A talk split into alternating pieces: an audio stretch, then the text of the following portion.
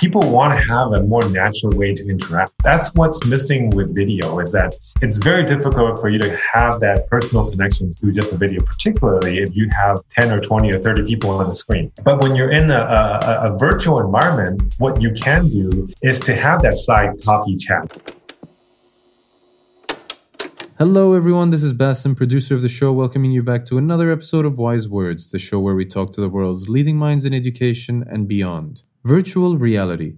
It's always been the next big thing in technology, and it's been synonymous with gaming, in the public eye at least. But now more than ever, with the advent of new standalone headsets that don't require connection to a powerful computer, we're closer than ever to realizing its potential. Can VR transform the way we learn? China president of tech giant and VR pioneers HTC, Alvin Wang Graylin, joins us to discuss how VR has the capacity to not only make learning more fun and immersive, but also enhance the level of human expression that's been undoubtedly subdued to a certain extent during this situation. As always, be sure to subscribe to Wise Words if you haven't done so already on iTunes, Spotify, SoundCloud, or your preferred podcast app. Let's switch to host and CEO of Wise, Stavros Yiannouka, to kick off the show.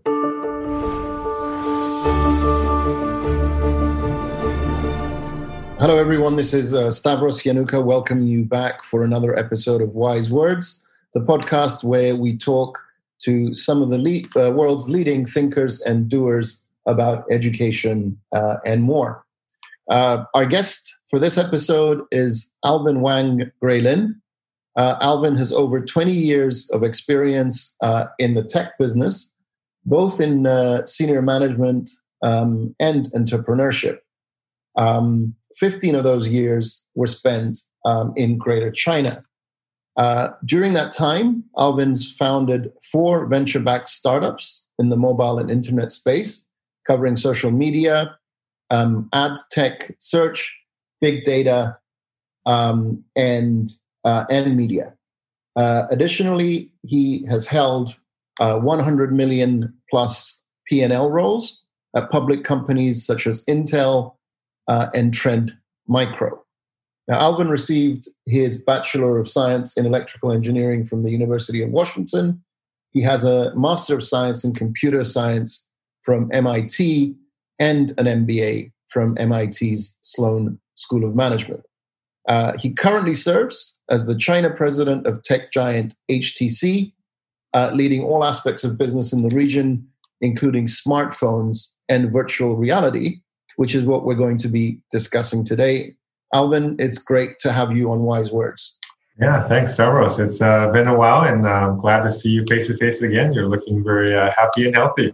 Thank you. Same, uh, same uh, with you. We were just uh, chatting earlier that the last time we met was in November in face to face was in November in in Beijing, right after Wise 2019. it's a very different world uh, in in the space of less than a year. Yes, well, uh, I think things have definitely changed a lot globally, but the the technology trends have maybe accelerated. So so it may actually be a positive for uh, people finding uh, a closer relationship with technology and enabling their life uh, using technology. So let's let's talk about that. Let's ju- let's jump right in virtual reality is something that H, uh, HTC is uh, is is has been and is a leader in. And I think we, you know, we you and I have discussed this before. It, you know, VR has been with us for a while, right? And it's been touted as the next, you know, next big thing for quite some time now. Yes. Um, maybe let's let's have you reflect a little bit on the on the VR journey, if you will and you know why you know why in a sense has it taken a while to take off? And why do you think now is the moment for for vr yeah um you know i think a lot of people don't realize but the the technology behind vr and ar have actually been around for over 50 years so uh, I think in the late 50s was when the, the U.S. military started to work on this type of technology to apply it uh, more for you know for fighter pilot training and for cockpit enhancements. In fact, my um, my mentor uh, in the VR space, uh, Tom Furness, uh, who I studied with uh, back in the early 90s, he helped to kind of initiate that whole drive with the Air Force and created their first super um, helmets, cockpit helmets. Um, but from from the kind of 50s, 60s until probably uh, the, the the 80s, it really was stayed in the kind of military complex, right? And maybe some researchers are using it. Um, but in the in the 90s, there was a wave where it started to get some hype in the consumer space, but it, it was definitely a premature wave because it, it was not. You know, and when I studied it, the devices that we were using were several hundred thousand dollars to to purchase and to and to operate, and uh, required a uh, you know silicon graphics workstation. It just was not something that was uh, commercial ready. Now there were some you know, it's like the VR Boy from Nintendo. There were some games out there, um, but that didn't really take off because the technology uh, that's a little different versus kind of PCs and phones is that a low quality VR actually will make people feel sick. Right. And so and until probably about five, six years ago, the technology, that hurdle was never really uh, handled uh, at a at a uh, commercially viable price. Right. And, and a lot of the, the progress has happened over the last, you know, 5, 10, 15 years is really uh, a result of the progress that's happened in mobile computing for displays to get a lot cheaper but super high resolution super high refresh rates. You know for for processor chips to become uh, very high performing but very low power. You know for networks to to be able to stream very big amounts of content very quickly. All these these are kind of fundamental building blocks that are needed for this technology to um, to be viable. And uh, essentially in 2016 was really when that the combination of it coming together for a, a consumer level device that is viable uh, and affordable. Um, and so that was kind of when the, the second wave of, of hype happened uh, for for VR, where you know the, the Oculus, initial Oculus, and the initial Vive devices came out. Um, unfortunately, I think uh, that those devices still uh, required having very high end PC, right? And you need a gaming PC. A lot of them, you also needed a, a, wire to link to that PC, so it wasn't very accessible. Now, over the last couple of years, I think one of the biggest trends that's happened is really the the, the standalone VR devices. Now you can have a completely, you know, standalone device like this. Uh, I can't, can't really see it. Um, like this, it's, it's, it's about the size, you know, of of a like a small helmet and and does not connect to to a computer and does not require wires and you can walk around wherever you want. Um, and that type of device makes this technology much much more accessible. But it's still a bit of a, a of a hurdle for a lot of people because it, it means you're changing your interface level. We've been trained over the last 20 30 years essentially to to interface with computing devices through keyboards, through mouse, through touchscreen. Right. This now actually takes that screen and puts it onto your head, and you have to put it put something on. And changing human behavior is actually one of the most difficult things out there, right? Whether it's changing how we teach people or how we learn or how we play sports or whatever, you got to change somebody's, making them change their habit of, of depending on something that uh, they they touch in a in a physical world to moving into a 3D world. Now, I think what's happened in the last year that's really um, that's really uh, I think accelerated the adoption curve for this spatial computing model is what we're doing right now. It's this this this uh, digitalization of communication. You know, it, it used to be I, I, was on the road 70% of the time because I'm always out there meeting customers, meeting partners, meeting our users, etc. Right uh, now, you know, I, have done, I think three or four business trips all year. This is like I've gone on more uh, less trips this year than I would probably in a normal week uh, last year. Right, so so the default now is for us to communicate through through digital means. So I think that hurdle is already over. Now, once we've we've started to do more of this, and if you know one day you're doing 10 to 15 video meetings, you get pretty tired, right? This whole concept of, of Zoom fatigue, it's it's not a concept, it's it's real. No, it is. I can testify to that as well. Yeah, exactly. I mean, I think we both can uh, can speak, and most I'm sure everybody on uh, on this podcast or video cast can also attest to that. So, so at the end of the day, people want to have a more natural way to interact. And you know the reason people want to go face to face is because when you're face to face, you feel like you're together. You're having a shared experience. You're able to create that connection, and you're able to create a shared memory.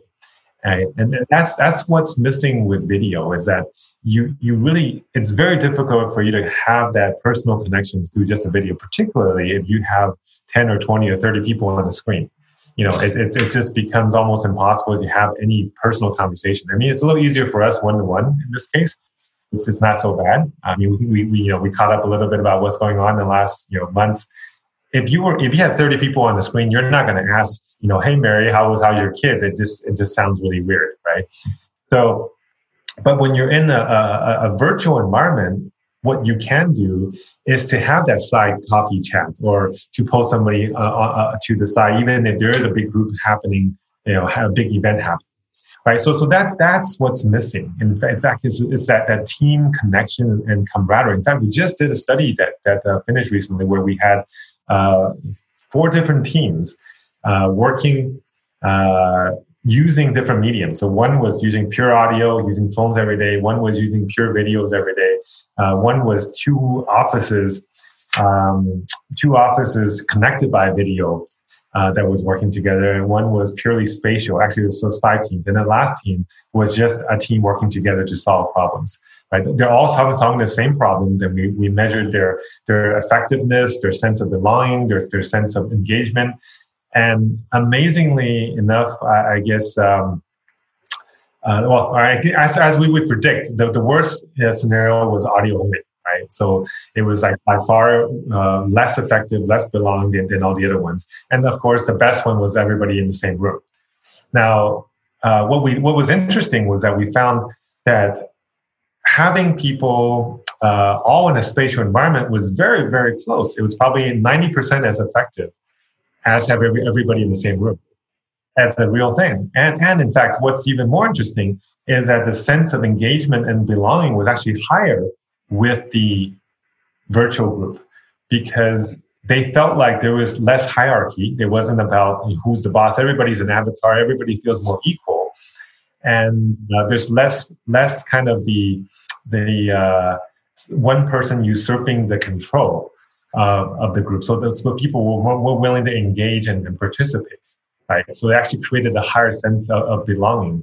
Uh, we also did a longer term study for uh, for multiple weeks of people uh, working together, and their job satisfaction level was actually much higher than than using video or audio alone. Right. So uh, th- this this is uh, you know I think for for it was like 35 percent higher in terms of sense of belonging and 25 percent higher in terms of job satisfaction. Right? I mean, if you're doing HR, I mean, that those kind of numbers of increase is is phenomenal, right? For almost very little cost increase to what people are already doing.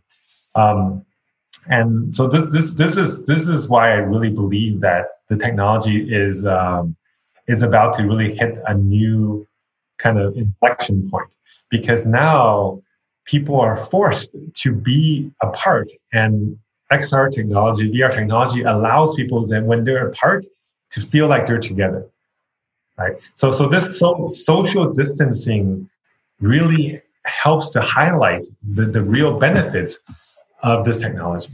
I, I was going to ask you, how do you get around? So, so I understand now that you know the, the technology has indeed you know Im, improved uh, significantly, and I, and I have to say, look, my my own experience of of VR is is very limited. It's it's you know I, I good friend has a a, very nice setup. And I, you know, I once sort of tried a, uh, you know, a, a flight simulator um, uh, experience, and it was it was you know thoroughly enjoyable.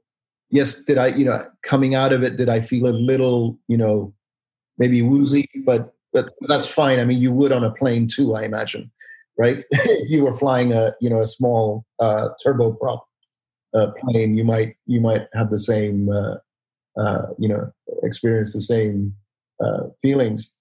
Um, how do you get around though the fact that you know there are still limitations for example around movement right I, I, get it that you you now have a you know devices that don't need to be wired but you know you still need to have presumably uh, you know quite a large uh, space without any obstructions for well, you to be able to move yes, around yes and no i mean um, yeah mo- most what are you talking about the kind of applications for for collaboration work? Or where you're talking about uh, gaming.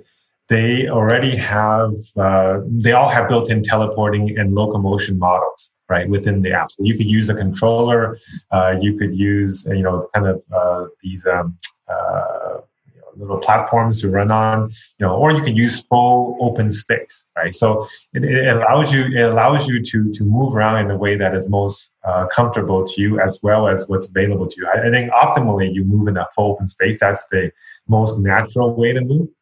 Uh, but when you can't, you can still use you know the the the um, controllers on your you know let's say something like this where I can't really see it where, where there's the buttons and there's there's there's uh, touch pads for you to to to to move uh, where you turn and where you walk right? So you could do or, or teleport to specific locations. So so actually space isn't really always uh, hasn't been really a real complaint from you. Yeah. So a lot of people even they will even play some of these apps sitting down because you know if you're joining a conference, I, I really don't need to be standing up time. I'm, I'm, probably you know joining and sitting down. Or if I'm having a meeting, a virtual meeting, you know, collaboration, I don't need to be walking around. Um, so so people are the the the the, the non gaming use of it being sat, sat sitting down is actually becoming a lot more common now. Uh, than than were before. You know, we are also doing things like uh, virtual concerts and know, virtual museum tours, virtual fashion shows. Uh, all of these things are fun activities that we used to do face to face or we used to do uh, out of doors or offline. Now are all being moved into an online environment. In fact, just uh, a couple days ago, we had the uh, uh, Victoria and Albert Museum in in in, uh, in, in London worked with us to create the Alice in Wonderland VR tour. So you actually became Alice in Wonderland. you went through the story, you went through the, the, the, rabbit hole and you shrunk to the size of a, of a little ant. You know, all of these things that before you just watched on the screen. Now you are the character and you get to talk to the, the Queen of Hearts and you get to talk to the cats and all these things. That's a different way of telling a story right? And it's also i mean you're you're all about education. So this is also a different way to educate because now you know you're engaging that child or that student in a way where they they become part of that, that story. And so whatever things you want to input in there to make them learn whether about scale whether about physics whether about design whether about optical illusions you can you can have a, a teacher talk to them before, during, after to make it a instructive experience. Right. In fact, uh, the, the, director of that show did uh, like a 30 minute uh, kind of post analysis of all these pieces in VR. So you can go in after you've done the experience, you can go then watch the, the, the, explanation from the directors of why they did what they did and what was the story and who was this Alice person. I, I didn't even know, but Alice was actually a real person uh, named Alice Liddell and you know all these the history of Lewis Carroll and you know so you can it's like a great history lesson that became real when you thought it was just a fairy tale. No, absolutely, and, and mean, this is a perfect segue really to talk about the uses of the technology for you know for education and what you know what are you know what are some of the key advantages. One obviously is you know you can um, deliver experiential learning uh, in a way that uh, you can't even do in the physical uh, space, right? Alice in Wonderland being, you know, I, I guess you know, short of a theme park, right?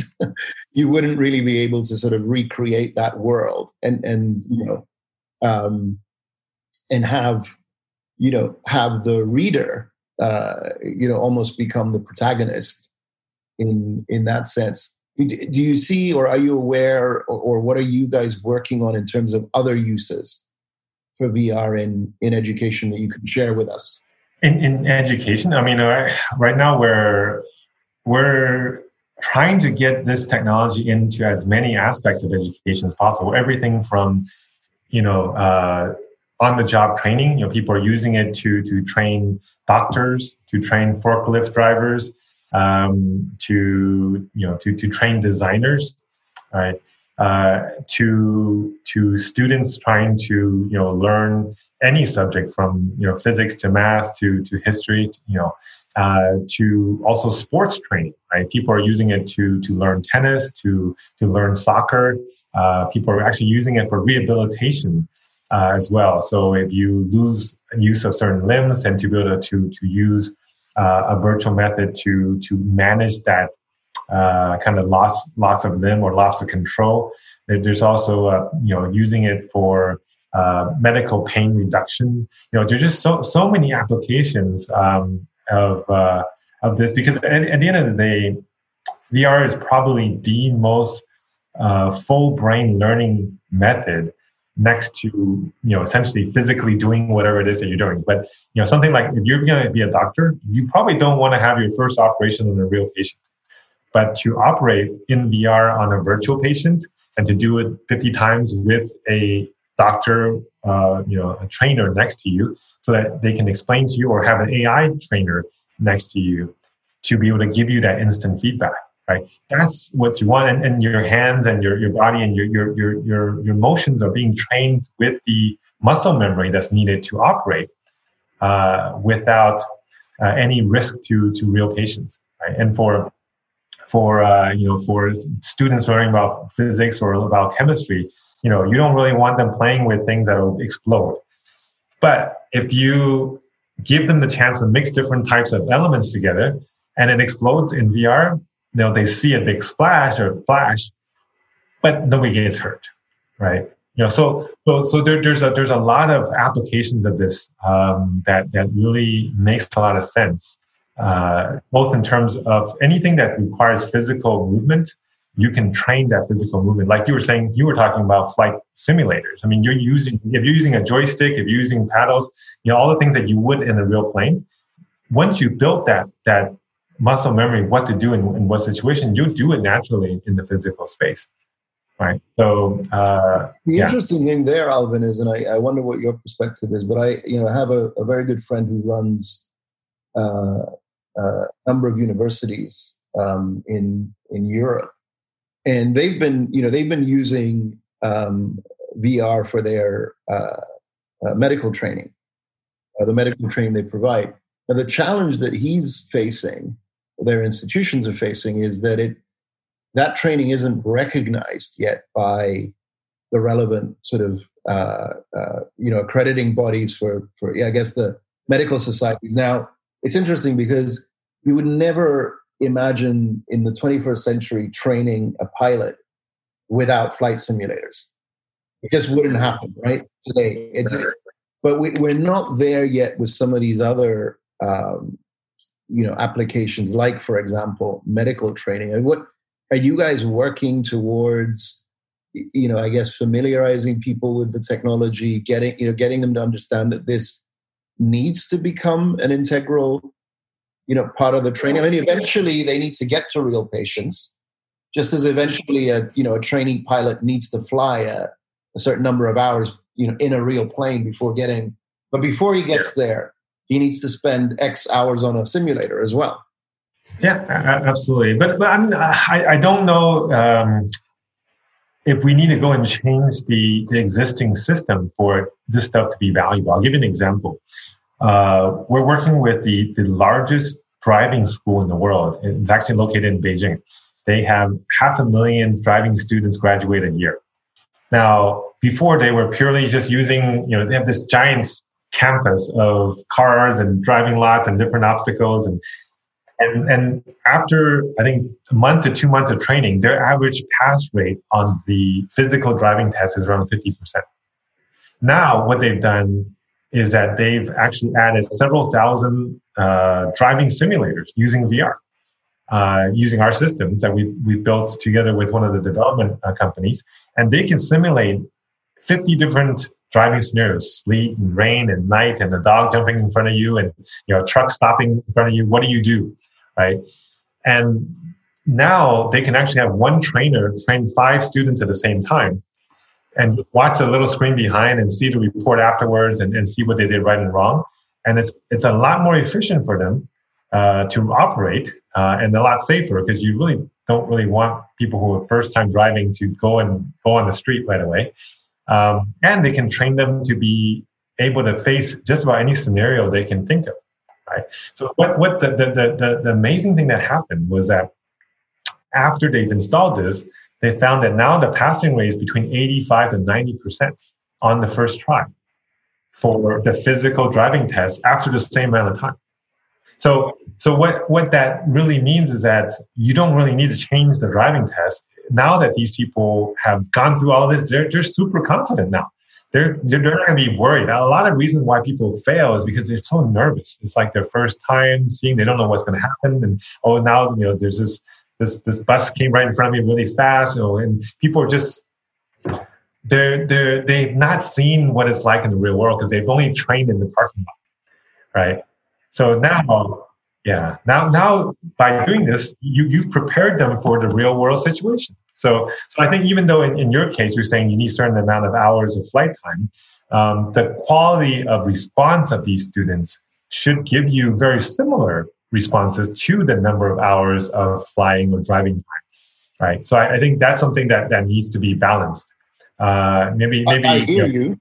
I, yeah. I, hear you. I think what, what I was alluding to, though, and I, I mean, the, the example you gave is a, is a good one because somewhere in in the system, you know, um, this driving school was allowed to use simulators to substitute for time in the parking lot.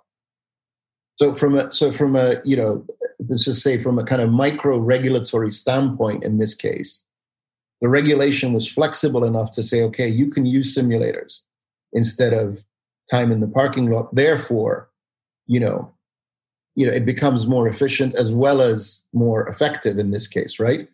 At the moment, I think what we're facing in in some other domains in some other places is simulators aren't ex- uh, accepted as substitutes for you know not even partial substitutes for real world experience right? And you know and, and i think that's kind of slowing slowing adoption down uh, down. And also you know in, in some instances maybe slowing the rate at which you know we can say produce you know competent you know doctors or competent nurses. Um, so, you know, again, just looking at it from a sort of ed- education standpoint, um, what I think would be interesting is, you know, if this technology is is really demonstrably able to, you know, deliver the same, if not better, outcomes, then how can we use it, for example, to scale, you know, the training of, you know, of public health uh, uh, professionals to give, you know, a very sort of current uh, and and sort of pressing need that we have, right? How can we scale and accelerate the training of you know of, of competent uh, professionals? Yeah, so so that that may require. I mean, in, in certain industries that are more regulated, like flying, I, I, maybe medical, uh, there could definitely be uh, need to be some systematic changes, right? But I'll give you another example. I think the um, the uh, the University of London also did a study with their uh, pre med students, and uh, when they did surgery training in VR um, versus non, if, if, they if they only did book studies and they were told exactly how to operate a certain procedure, like you know, uh, uh, you know, removing appendix or something, if they did it uh, only by by essentially paper study, when they when they asked this person to go and operate and on a real patient, zero percent of them was able to finish the procedure unassisted by a doctor.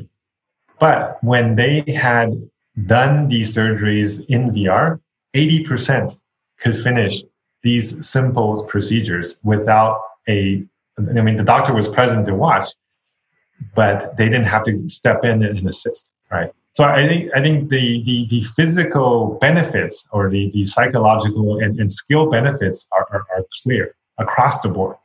Right? So so, but you know, changing systems like education system, medical system takes time. I think we, we are all very uh, uh, aware of that.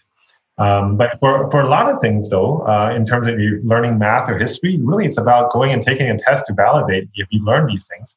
that stuff, I think you should be able to validate uh, very quickly. We, we've done a, a language learning study uh, very recently where we were doing the uh, IELTS study, going from level six to level seven. Normally takes around six months. And uh, when they did their training in VR to, to supplement, they were able to jump from six to seven in about two months, right? Which is, is really, really fast. Uh, and, and, and what's even more amazing is that uh, this, this was done by the, um, the, the language uh, university, the, the foreign language university of Beijing. And what was more interesting actually was after they'd done their level, we went back and, and did a, a formal test in terms of uh, or, study in terms of how willing are you to, willing to use this language in daily daily use and it was a 10x increase going from 5% to over 50% of people wanting and willing to use this language skill that they've learned i mean if you know like chinese students are very um, they're they're they're very uh, scholastically minded they can memorize an entire you know dictionary, right? You could go to any page of dictionary and say, "What's this word?" They'll tell you. But if you ask them to say it, they don't want to say it because they feel very nervous to use the language they've learned, and because they're afraid to pronounce it wrong, they're afraid that they'll embarrass themselves, whatever, right? But when they're doing it in VR, they're actually speaking to a computer, and the computer will evaluate them and say, "Oh, that pronunciation is ninety five percent correct," or you know, "Here's your total flow was wrong or right," you know, and they they've had experience using that language. It's not about just building vocabulary. Right? So language skill training is something that now you don't really need anybody to validate. I mean, once you've spoken to somebody, you know if their language is good. Right. So and it brings them immediate value because now they can communicate to another part of the of the world that they could never have access to before. So so some some things I agree with you. Some things require certification and, and it's hard to change the system. Some things can be applied. Like if I was going to go make a trip to you know, Italy, I might want to go do a crash course and learn a little Italian before I go there. Right? And that's something that I don't need anybody to tell me what level I am. If I can get around and, and find where the bathroom is and know, you know, what, what the tour guide is saying, that adds value to that trip that I'm making. Absolutely. And how much of the, I mean, it's interesting that you, you focused on language learning. Now, how much, how much of the language learning you know, using VR also incorporates some kind of AI because is that, is that how you get over this this kind of reticence to to make a mistake because you're not making a mistake in front of a, a human being anymore you're you know it's it's an ai it's a you know exactly i, I think the two goes together we're, we're very fortunate i think we're, kind of at the at the intersection of multiple technologies all maturing at a very similar time, right? Whether you're talking about VR or AR, you're talking about AI, you're talking about 5G, you know, all of these things are, are all happening at the same time. And, you know, mobile computing, cloud computing, all these things are happening same time to, to really, they supplement each other, right? And together, they are creating all, all of the, the technology that we're going to be using going forward. You think about it. I mean, even in a VR device, you know this device why does it why does it work is because i have a machine learning computer vision uh, using the cameras in the front to allow me to move but i don't need these external tracking systems right because i can i can see the ground around me and w- when i move i can calculate and know which which is a chair which is a wall and and you know how far i have to go right these are the kind of things and you know like what we said about earlier in terms of, of having an ai agent inside the app to interact with you you know those things are definitely you know uh, working together. Having my hands as the controller computer vision right? To be able to see which fingers are standing out, and to do that in real time right? All of this requires that that level of, of the technology interoperating as well as if if we want super high rendering we actually have to have a lot of this code being residing on the server somewhere and communicated to it through a 5g network so that we can have instant response uh, even if you're you know hundreds of miles away from the server right? So those kind of things were just not possible if you five ten years ago. They're just not possible right? So now all of these things are happening at the same time and and affordable and it's actually fairly accurate right i mean now the the whether you're talking about voice recognition or hand recognition or character recognition uh, it's actually better than human quality now you know I, you can do real time translation that's better than an average translator from the average person, you know, when they listen to to the text. So you know, that's that's pretty amazing. And and t- tell me a little bit about you know the, the rate at which the cost of these technologies is is is coming down. I mean, can, are we going to get to to a point where you know the uh, VR technology from a from a sort of cost standpoint can become as ubiquitous as smartphone technology? absolutely, absolutely. I mean, the device I just showed you that's a five six hundred dollar device. Yeah, the average you know iPhone is probably like seven hundred dollars, right? You know, the, the higher end ones are like twelve, thirteen hundred dollars. So and, so we're and, already and those, there in some ways. We're, yeah, we're, I, I, don't, I don't think cost is the barrier. I mean, cost, it, there, there's, you know, always you want it to be cheaper, right? But there are, you know, if you look at the, just a month ago, uh, Oculus released their new standalone, it's only $300, right? So, you know, I, I, don't think there's any, any uh, parent who would say, I don't want to spend $300 so that my kid can have, you know, access to the, the teachers at Harvard or the teachers at Stanford, right? It's just it's not the cost is not the issue. It's about what can you do with it, and uh, you know what what is the rest of the content around it. Uh, unfortunately, I think a lot of people's impression is that VR is all about gaming, right? And I, I think that's a, it's a misunderstanding of the potential of the technology. I, I, think a lot of people's initial interactions of it has been gaming because that's where uh, kind of the initial developers feel like they can make money. But I, I really feel that the longer term and the most impactful uh, benefit of this technology is in education, isn't the stuff that you're talking about, because it allows our entire brain to be part of that learning process instead of instead of just you know using a watching a screen a video or just know, just listening to a lecture you know where you're not participating. It's about you know actively engaging in in learning physically and visually and auditorially and also as a group right? To to to have that group learning. Whereas a lot of the video communication video learning is really about one professor talking to you. Right now i can actually have a group of students interactively doing something have a virtual professor whether it's ai or a real person watch you do this and give you feedback and then tell you the theory and then let you practice it with you know zero risk uh, of any you know anything dangerous happening right? And uh, you can still have that camaraderie that you have in that physical world which is one of the best parts of people going to school right? And this is what people are missing.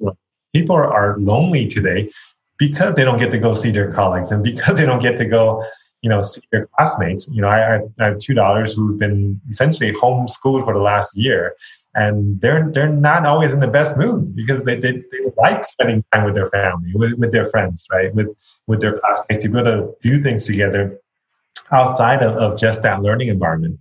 And so, you know, this is what we announced last week is that we, we just launched our, our uh, XR suite, right? Essentially, it's the Microsoft Office for XR. So uh, allowing you to do remote work, remote schooling, uh, remote entertainment. I can join remote concerts. I can I can go to a you know a, a remote gallery, uh, do a fashion show. I, I, can you know go to an expo.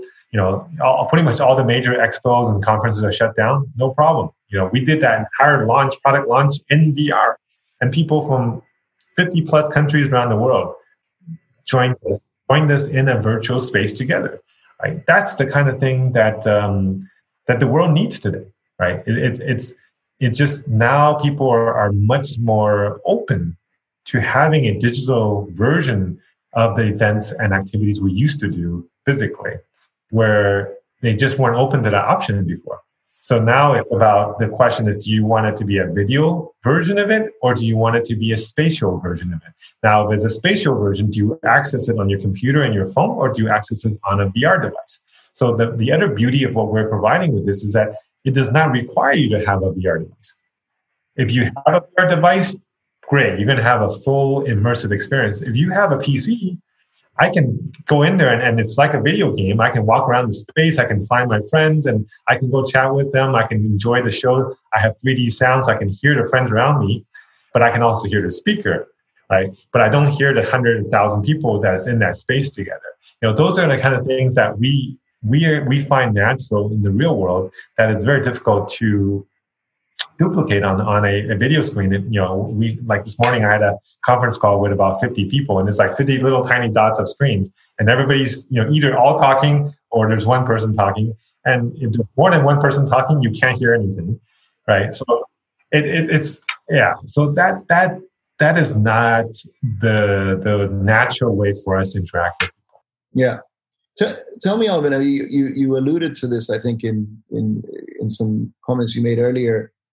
You know, when when you think about gaming, right? There's this this incredible ecosystem that's developed where you know you, you've got all these companies constantly developing games you know and and that's what in a sense also drives you know the the technology to to sort of improve because you know with you know with with with better technology you get you know better faster you know more uh more realistic games right are we are we uh, can we or can you envision the same thing potentially happening in education right? Can we get an ecosystem of developers that you know that want to then you know just develop uh, education software essentially that makes use of of this amazing technology? And what you know what do we need to sort of unlock that creativity i think i think it's two two aspects right one one is you know do you want professionally created content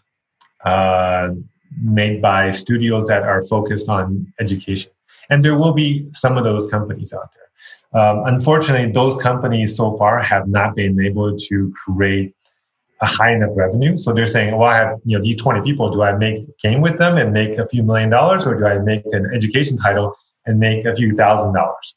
And so most people are saying, well, economic, it doesn't make sense for me to use these people to make educational content right now.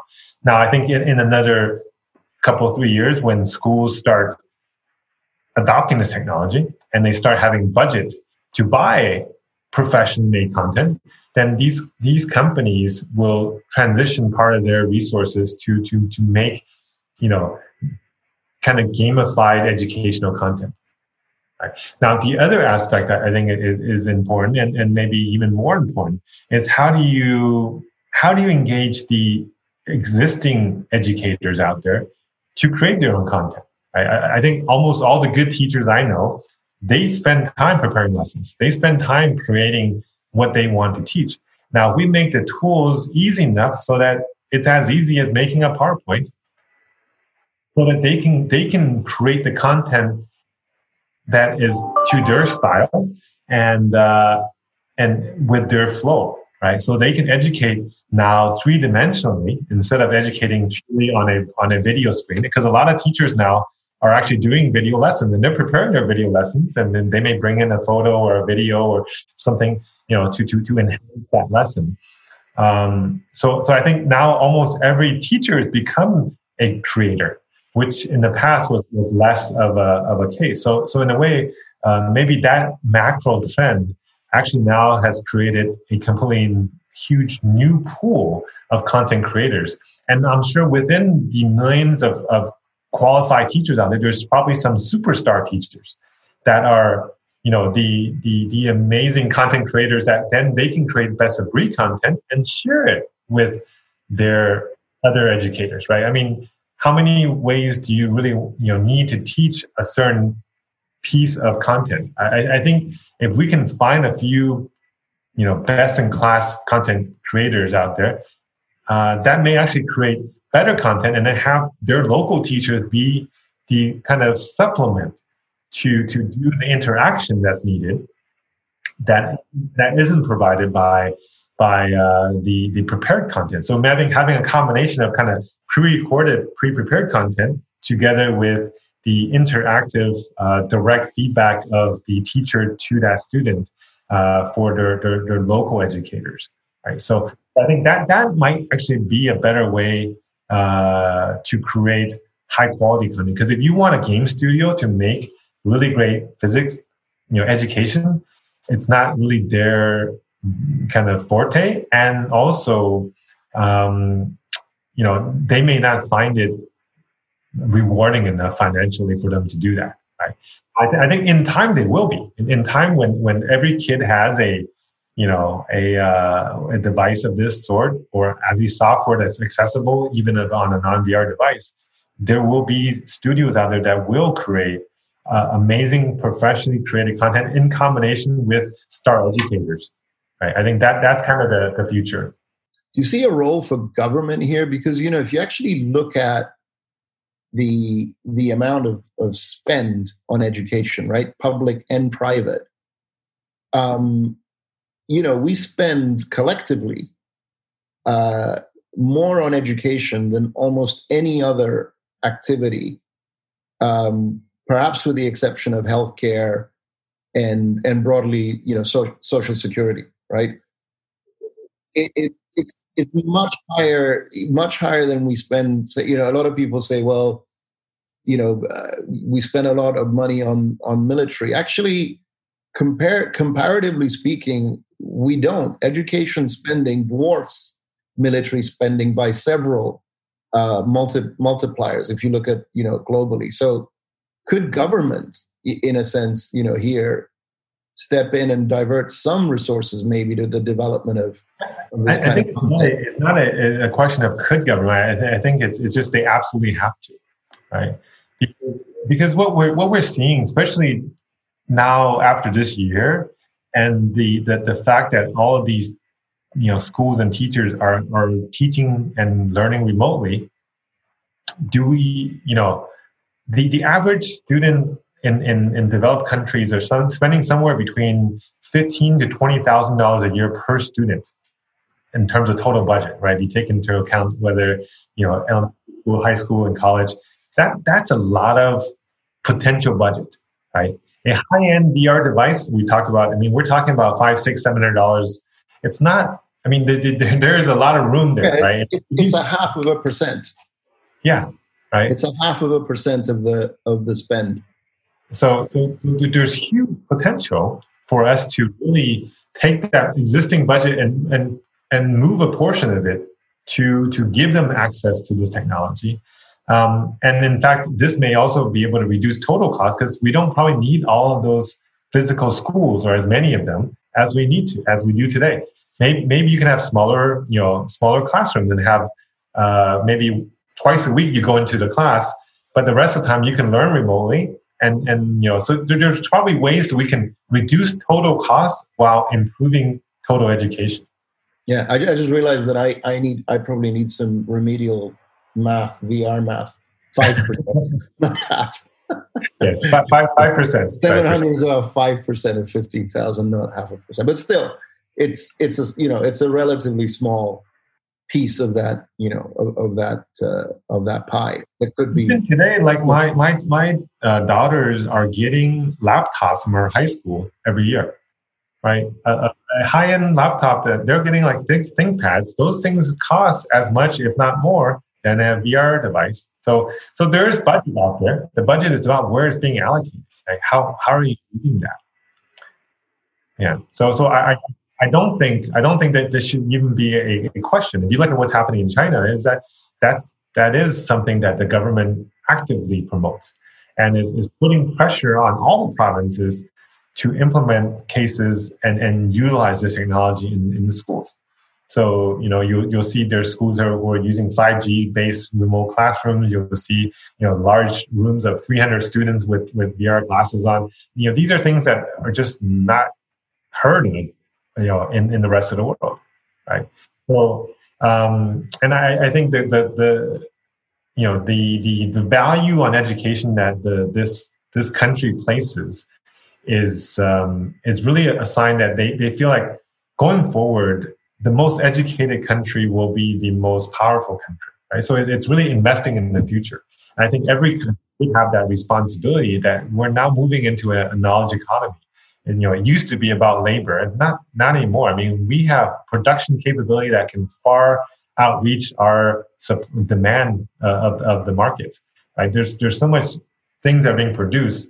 Now it's really about how do you educate people so they can have knowledge as the differentiator. It's not about you know uh, what what manufacturing devices you have anymore. Yeah, No, absolutely, and I think look, I think uh, you know what what happens in in the education space in China is is of, of global significance, and in some ways, you know, China has taken the lead, particularly when it comes to the use of technology in education, and uh, it's certainly a space that we at Wise are are watching very very closely, as uh, as you know, Alvin, and um, you know, again, looking looking forward to uh, uh, to, to, future conversations where you know we can see how you know how this uh, uh technology uh, plays out. So it's um, you know we we've come up to our our sort of you know 45 or so minutes. Um, it's been an absolute pleasure, Alvin, uh, and you know I do again appreciate you know our audience for for tuning in. please don't forget to check out all the links in the chat uh, to learn more about uh, HTC's work, uh, including the uh, XR suite that, uh, that Alvin spoke about. if you enjoyed the podcast, please don't forget to like the post and subscribe to Wise Words on iTunes, Spotify, Google Podcasts, or your preferred uh, podcast app. Uh, once again, Alvin, thank you for uh, for being here and for uh, sharing your wise words with us. Well, thanks for inviting me, and it's always a pleasure. I look forward to be able to see you face to face in the near future. Yeah, I hope it won't be too long before we can do that again.